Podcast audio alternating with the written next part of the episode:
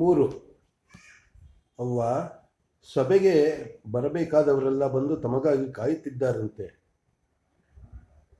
ಕುಳಿತಡೆಯಿಂದ ಏಳಲು ಮನಸ್ಸಿಲ್ಲದವಳಂತೆ, ಇದ್ದ ಹಾಗೆ ಹೋಗುತ್ತೇನೆ ಎಂದಾಗ, ಅವ್ವ, ತಾವು ರಾಜಮಾತೆ, ಮನಸ್ಸಿನಲ್ಲಷ್ಟೇ, ಎಷ್ಟೇ ವ್ಯತ್ಯಾಸ, ವ್ಯಸನವಿದ್ದರೂ ಇದ್ದ ಹಾಗೆ ಹೋಗುವುದು ಚೆನ್ನಲ್ಲ ಎಂದು ಹೊನ್ನವೆಯ ಮಾತಿಗೆ ಕಟ್ಟು ಬಿದ್ದು ಆಕೆ ಬಲವಂತವಾಗಿ ಉಡಿಸಿದೆ. ಹಳ, ಹಳದಿಯ ಬಣ್ಣದ ಪೀತಾಂಬರವನ್ನುಟ್ಟು ಬೆಳ್ಳಿಯ ನವಿಳೆ, ನವಿರೆಳೆಗಳ ಬುಟ್ಟಿಯಂತಿದ್ದ ತಲೆಯನ್ನು ಆದಷ್ಟು ಒಪ್ಪ ಮಾಡಿಕೊಂಡು ಕುಳಿತು, ಮಾಡಿಸಿಕೊಂಡು ಕುಳಿತಿದ್ದ ಓಬವ್ವನಾಗತಿ ಕರೆಯ ಬಂದೆ ದರ್ಬಾರ್ ಬಕ್ಷಿಯಿಂದ ಸುದ್ದಿ ತಿಳಿದು ಬಂದು ಹೊನ್ನವೇ ಹೇಳಿದುದನ್ನು ಕೇಳದು ಕೇಳಿ ಹಿರಿಯರನ್ನು ಕಾಯಿಸಬಾರದು. ಕೋಲು ಕೊಡು. ಎಂದು ಹೇಳಿ ಕುಳಿತ ಮಂಚದ ಪಕ್ಕವನ್ನೇ ಊರುಗೋಲು ಮಾಡಿಕೊಂಡು ಎದ್ದು ನಿಂತರು. ಓಬವ್ವನಾಗತಿಗೆ ಆಕೆ ಉಪಯೋ, ಉಪಯೋಗಿಸುತ್ತಿದ್ದ ಬಂಗಾರದ ಮಕರ ಮುಖದ ಹಿಡಿಕೆಯಿಂದ ದಂತದ ಕೋಲನ್ನು ಕೊಟ್ಟು, ಅವ್ವ ಹೊರಗೆ ತುಂಬ ಥಂಡಿ ಗಾಳಿ ಶಾಲು ಕೊಡುತ್ತೇನೆ ಹೊದ್ದು ಹೋಗಿ ಎಂದು ಹೇಳಿ ಹೊನ್ನವೇ ಅವಸರ, ಅವಸರವಾಗಿ ಓಡಿ ಪೆಠಾರಿಯಲ್ಲಿದ್ದ ಶಾಲನ್ನು ನಾಗತಿಗೆ ಹೊದಿಸಲು ತಂದ, ತಂದಳು. ಹೊನ್ನವ್ವ ತನಗೆ, ತನಗಾಗಿ ತಂದುಕೊಟ್ಟ ಶಾಲನ್ನು ನಾಗತಿ ನೋಡಿದರು. ಆ ಶಾಲು ದಟ್ಟ ಕೆಂಪು ಬಣ್ಣದ ಉಣ್ಣೆಯ ಬಟ್ಟೆಯ ಮೇಲೆ ಚಿನ್ನ, ಬೆಳ್ಳಿಯ ನೆರಿಗೆ ಕುಸುರಿ ಹೋಗು ಹೂಗೆಲಸ ಮಾಡಿದ್ದ ಅಂಚುಗಳಿಗೆ ತುದಿಯಲ್ಲಿ ಕ- ಕೆಂಪು ಹರಳಿಟ್ಟು ಸಣ್ಣ ಮುತ್ತಿನ ಕುಚ್ಚುಗಳನ್ನು ಮಾಲೆಯನ್ನು ಕುಚ್ಚುಗಳ ಮಾಲೆಯನ್ನು ಹೊಲಿದ ಶಾಲು.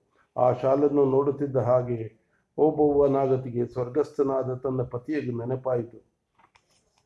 ಕೂಡಲಿ ಶೃಂಗೇರಿಯ ಶ್ರೀ ಶಾರದಾ ಪೀಠದ ಜಗದ್ಗುರುಗಳು ಹಿರಿಯ ಮದಕರಿ ನಾಯಕರಿಗೆ ಶಿವಪಂಚಾಕ್ಷರಿಯ ಮಂತ್ರೋಪದೇಶ ಮಾಡಿ ಆರಾಧಿಸಲು ಚಂದ್ರಮೌಳೇಶ್ವರರ ಸ್ಫಟಿಕಲಿಂಗವನ್ನು ಅನುಗ್ರಹಿಸಿದ ದಿನ ಕೊಟ್, ದಿನ ಕೊಟ್ಟದ್ದು.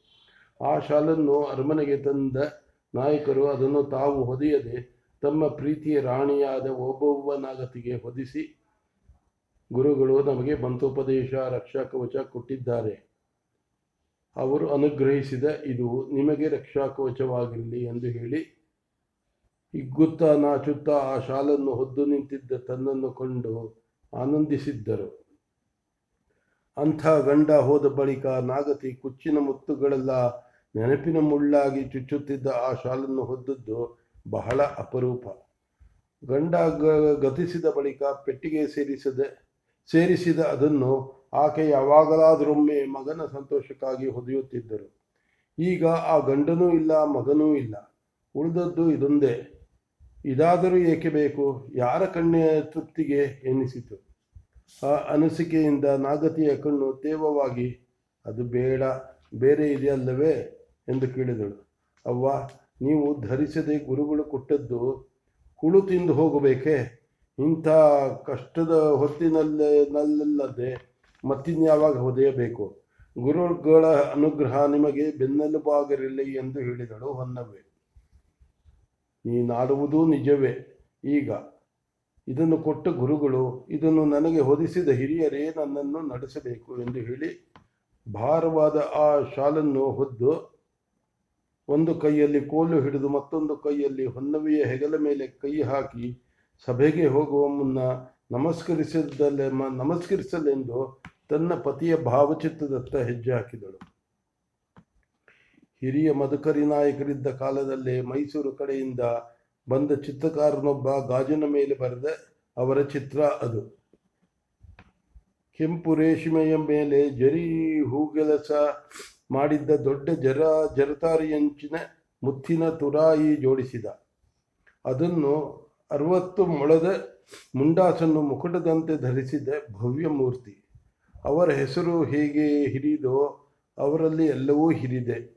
ಅವರ ದುಂಡು ಮುಖದಲ್ಲಿ ಅಗಲವಾದ ಹಣೆ ಹೊಳ್ಳೆಗಳು ಉಬ್ಬಿದ ದೊಡ್ಡ ಮೂಗು, ತುಂಬು ಕೆನ್ನೆಗಳು, ದಟ್ಟವಾಗಿ ಬೆಳೆದ ಕಪ್ಪು ಹುಬ್ಬುಗಳಡಿಯಲ್ಲಿ ಹೊಳೆವ ದೊಡ್ಡ ಕಣ್ಣುಗಳು, ವಜ್ರದ ಕಡಕನ್ನು ಧರಿಸಿದ ಅಗಲವಾದ ಹಾಳೆಯ ಕಿವಿ. ವಿಶಾಲ ಫಾಗ್, ವಿಶಾಲ ಗಾಲ ಅದರ ಮೇಲೆ ದೊಡ್ಡ ಗಂಧದ ಬೊಟ್ಟು, ಹುಬ್ಬುಗಳ ನಡುವೆ ಅಗಲಕ್ಕೂ ಹರಡಿದ, ಹರಡಿದಂತೆ ಗಿರ್ಜಾ ಮೀಸೆ, ಯೋಧನ ಭುಜ, ತನ್ನಂಥ ಇಬ್ಬರು ಹೆಂಡಿರು ತಲೆ ಇಟ್ಟು ಮಲಗಬಹುದಾದಷ್ಟು ಅಗಲವಾದ ಮಾಂಸಖಂಡ ತುಂಬಿಕೊಂಡ ಎದೆ, ಹೆಗಲ ಮೇಲೊಂದು ವಸ್ತ್ರ, ಕತ್ತಿನಲ್ಲಿ ಎರಡೆಳೆಯ ದೊಡ್ಡ ಮುತ್ತು ಹವಳಗಳ ಪೂಣಿಸಿದ, ಹವಳಗಳು ಪೂಣಿಸಿದ ಮಾಲೆ. ಮೀಸೆ ನೆರೆತ ವಯಸ್ಸಿನಲ್ಲೂ ನೋಡಿದ ಹೆಣ್ಣುಗಳಿಗೆ ಮುತ್ತಿಡಬೇಕೆಂಬ ಚಪಲವನ್ನು ಮೂಡಿಸುವ ಮೋಹನಾಕಾರ. ಚಿತ್ರಕಾರ ಆ ಚಿತ್ರವನ್ನು ಮುಗಿಸಿ, ಅದಕ್ಕೆ ತ, ಕೆತ್ತನೆ ಕೆಲಸ ಮಾಡಿದ ಶ್ರೀಗಂಧದ ಕಟ್ಟನ್ನು ಹಾಕಿ ತಂದುಕೊಟ್ಟ ದಿನ. ಅರಮನೆಯ ಓಗ, ಓಲಗ ಶಾಲೆಯಲ್ಲಿ ಅದನ್ನು ಹಾಕಿಸಬೇಕೆಂದು ನಾಯಕರು ಚಿಂತಿಸಿದ್ದಾಗ ಒಬ್ಬವನಾಗತಿ ನಾಯಕರಂತೆಯೇ ಆ ಚಿತ್ರಕ್ಕೆ ಮನಸ್ಸೋತು ಅಂಥ ಮಾತು ಬಾಯಿ ಬಿಟ್ಟು ಆಡಬಾರದು ಎನ್ನಿಸಿದರು. ಸುಮ್ಮನಿದ್ದರೆ ಅದು ಓಲಗ ಶಾ ಶಾಲೆಗೆ ಹೋಗಿಬಿಡುತ್ತದೆಂದು ಹೆದರಿ ಅದು ನಿಮ್ಮ ಕೋಣೆ ಕೊಡು ಕೊಠಡಿಯಲ್ಲೇ ಇರಲಿ ಎಂದು ಬೇಡಿದರು. ಆಗ ನಾಯಕರು, ಅಲ್ಲಿ ನಾವೇ ಬರುತ್ತೇವಲ್ಲ, ನಮ್ಮ ಚಿತ್ರವಿನ್ನೇಕೆ ಬೇಕು ಎಂದು ಚೇಷ್ಟೆ ಮಾಡಿದಾಗ, ನೀವಿದ್ದಾಗ ನೀವು ನೀವಿಲ್ಲದಾಗ ಅದು ನಮ್ಮ ಪೂಜೆಗೆ ಇರುತ್ತದೆ ಎಂದಿದ್ದರು. ಚಿತ್ರಕ್ಕೇನೋ ಪೂಜೆ ಮಾಡಬಹುದು. ಆದರೆ ನೀವು ನಮಗೆ ಪೂಜೆ ಮಾಡಿದ ನೆನಪಿಲ್ಲವಲ್ಲ? ಅದು ಹೇಗೆ ಮಾಡುತ್ತೀರೋ ನಾವು ನೋಡಬೇಕಲ್ಲ, ತೋರಿಸುತ್ತೀರಾ? ಎಂದು ಕೆಣಕಿ ಕೇಳಿ ನಾಗತಿಯ ಮುಖ ಕೆಂಪೇರುವಂತೆ ಮಾಡಿದ್ದರು. ಗೊತ್ತಿದ್ದನ್ನು ಇಲ್ಲವೆಂದು ಹೇಳಿ ಆಟವಾಡಬೇಡಿ. ನಿಮಗೆ ನನ್ನ ಮಾತು ಅಲ್ಲ ಎನಿಸಿದರೆ ಅದನ್ನು ಓಲಗ ಶಾಲೆಗೆ ಕಳಿಸಿ ಎಂದು ಹುಸುಮುನಿಸಿ ಮಾತನಾಡಿದಾಗ, ಬದುಕು ಬದುಕಿದಷ್ಟು ದಿನ ಯಾವುದಕ್ಕೂ ಇಲ್ಲವೆನ್ನದಿದ್ದ ದೊರೆ, ಹೇಳು, ಇದು ಎಲ್ಲಿರಬೇಕು? ನಿನ್ನ ತಲೆಯ ಮೇಲೋ, ಕಾಲ ಕಡೆಗೋ? ಎಂದು ನಗುತ್ತಾ ಹೇಳಿ, ಆಳನ್ನು ಕರೆಯದೆ ತಾವೇ ಎಲ್ಲಿದ್ದರೆ ಚೆನ್ನ ಎಂದು ಯೋಚಿಸಿ ಗೋಡೆಗೆ ಅದನ್ನು ತೂಗು ಹಾಕಿದ್ದರು. ಆವತ್ತಿನ ಮಾತನ್ನು ನೆನೆಸಿಕೊಂಡು ಎಷ್ಟೋ ಬಾರಿ ಸಂತೋಷಪಟ್ಟಿದ್ದರು, ಓಬವ್ವನಾಗತಿ. ಇಂದು ಆ ನೆನಪು ಕಣ್ಣೀರಿನ ಕಪ್ಪ ಕಪ್ಪ ಕೇಳುತ್ತದೆ. ಏನು ವಿಚಿತ್ರ ಈ ವಿಧಿಯಾಟ ಒಂದು ಕಾಲಕ್ಕೆ ಸುಖ, ಒಂದು ಕಾಲಕ್ಕೆ ಸುಖಕ್ಕೆ ಕಾರಣವಾದದ್ದೆಲ್ಲ ಇಂದು ದುಃಖಕ್ಕೆ ಕಾರಣ. ಒಂದೊಂದೇನು? ಎಲ್ಲ ನೆನಪು ನೋವೇ. ಬಹಳ ಕಾಲ ಕಾಲ ಬದುಕಿದ್ದರೆ ಎನಿಸಿತು ನಾಗತಿಗೆ. ಹಲಗೆಯ ಮೇಲೆ ಬರೆದದ್ದನ್ನು ಒರೆಸುವ ಹಾಗೆ ಹೃದಯದ ಮೇಲೆ ಬರೆದದ್ದನ್ನು ಒರೆಸಲು ಸಾಧ್ಯವಾಗಿದ್ದವಾಗಿದ್ದದರ ಜೀವನ ಎಷ್ಟು ಸುಖವಾಗುತ್ತಿತ್ತು? ಎಲ್ಲ ಕೊಟ್ಟು ಬ್ರಹ್ಮ ಮನುಷ್ಯನ ಬುದ್ಧಿಗೆ ಇದೊಂದು ಶಕ್ತಿ ಕೊಡಲಿಲ್ಲವಲ್ಲ? ಎಂದುಕೊಳ್ಳುತ್ತಾ ನಾಯಕರ ಭಾವಚಿತ್ರಕ್ಕೆ ಹಣೆ ಮುಟ್ಟಿಸಿ ನಮಸ್ಕಾರ ಮಾಡಿ ಚಿತ್ರದ ಕೆಳಗೆ ಹಾಕಿದ ಹಲಗೆಯ ಸೀಳಿನ ಮೇಲೆ ಇರಿಸಿದ. ಭಂಡಾರದ ಬರಣೆಯಿಂದ ಪ್ರಸಾದವನ್ನು ತೆಗೆದುಕೊಂಡು ಹುಬ್ಬುಗಳ ನಡುವೆ ಇಟ್ಟುಕೊಂಡಳು. ಅದನ್ನು ಇಟ್ಟುಕೊಳ್ಳುತ್ತಿದ್ದ ಹಾಗೆ ಆಕೆಯ ಮನಸ್ಸಿನಲ್ಲಿ ಮನಸ್ಸಿನ ಮೇಲೆ ಮೋಡಿ ಹಾಕಿದಂಥ ಪರಿಣಾಮವಾಗಿ ನೀವಿದ್ದು ನಾನು ಮಾಡಬೇಕಾದ ಕೆಲಸಕ್ಕೆ ಆಡಬೇಕಾದ ಮಾತಿಗೆ ಹೆದರಿ ಬೆನ್ನು ತೋರಿಸಿ ಮಲಗಿದ್ದೇನಲ್ಲ? ಈ ಮೂರು ದಿನ ನಾನು ಎಂಥ ತಪ್ಪು ಮಾಡಿದೆ? ಎಂದು ತನಗೆ ತಾನೇ ಹೇಳಿಕೊಂಡು ನಾಯಕರ ಭಾವಚಿತ್ರದ ಮುಂದೆ ಹಾಕಿದ ಗುಲಾಬಿ ಹೂವ- ಹೂವುಗಳಲ್ಲಿ ಎರಡು ಬಣ್ಣದ ನಾಲ್ಕು ಹೂಗಳನ್ನು ಆರಿಸಿಕೊಂಡು ಬೊಗಸೆಯೊಳಗೆ ಅದನ್ನು ಕುಲುಕಿ, ಯಾರಾಗಬೇಕೋ ನೀವೇ ಹೇಳಿ. ಎಂದು ಹೂವನ್ನು ಅವರ ಮುಂದೆ ಹೇಳಿ ಹಾಕಿ. ಹೊನ್ನವ್ವ, ದೇವರ ಧ್ಯಾನ ಮಾಡಿ, ನಾಯಕರ ಮುಖ ನೋಡಿ, ಒಂದು ಹೂವೆತ್ತಿಕೋ ಎಂದರು.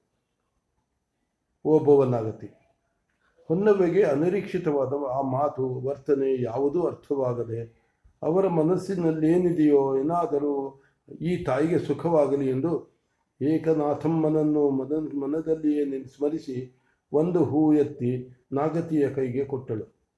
ಹೊನ್ನವ್ವೆ ತನ್ನ ಕೈಗೆ ಕೊಟ್ಟ ತ ಕೆಲವು ಗುಲಾಬಿಯನ್ನು ನೋಡಿ, ನಾನಂದುಕೊಂಡಿದ್ದು ನಿಮಗೂ ಒಪ್ಪಿಗೆ ಆಯಿತು. ಇನ್ನು ನನ್ನ ಕೆಲಸ ಹಗುರವಾಗುತ್ತದೆ. ಒಬ್ಬ ಇದು ಅದು ಒಬ್ಬವನಾಗತಿ. ಮಂತ್ರಾಲೋಚನೆ ಹಜಾರದತ್ತ ಹೆಜ್ಜೆ ಹಾಕಿದರು ಈಗ ಹೊನ್ನವೆಯನ್ನು ನಿನ್ನ ಹೆಗಲ ಆಸರೆ ಕೊಡು. ಎಂದು ಕೇಳಲಿಲ್ಲ. ಆಕೆಗೆ ಜೊತೆಗೆ ಬಾ ಎಂದಷ್ಟೇ ಹೇಳಿ ತಾವೇ ಹೆಜ್ಜೆ ಮುಂದೆ ಹಾಕಿದರು ಸಣ್ಣ ಪವಾಡವನ್ನು ಕಂಡಂತೆ ಅಚ್ಚರಿ ಪಡುತ್ತಾ ನಾಗತಿಯನ್ನು ಹಿಂಬಾಲಿಸಿದಳು ಹೊನ್ನವ್ವೆ.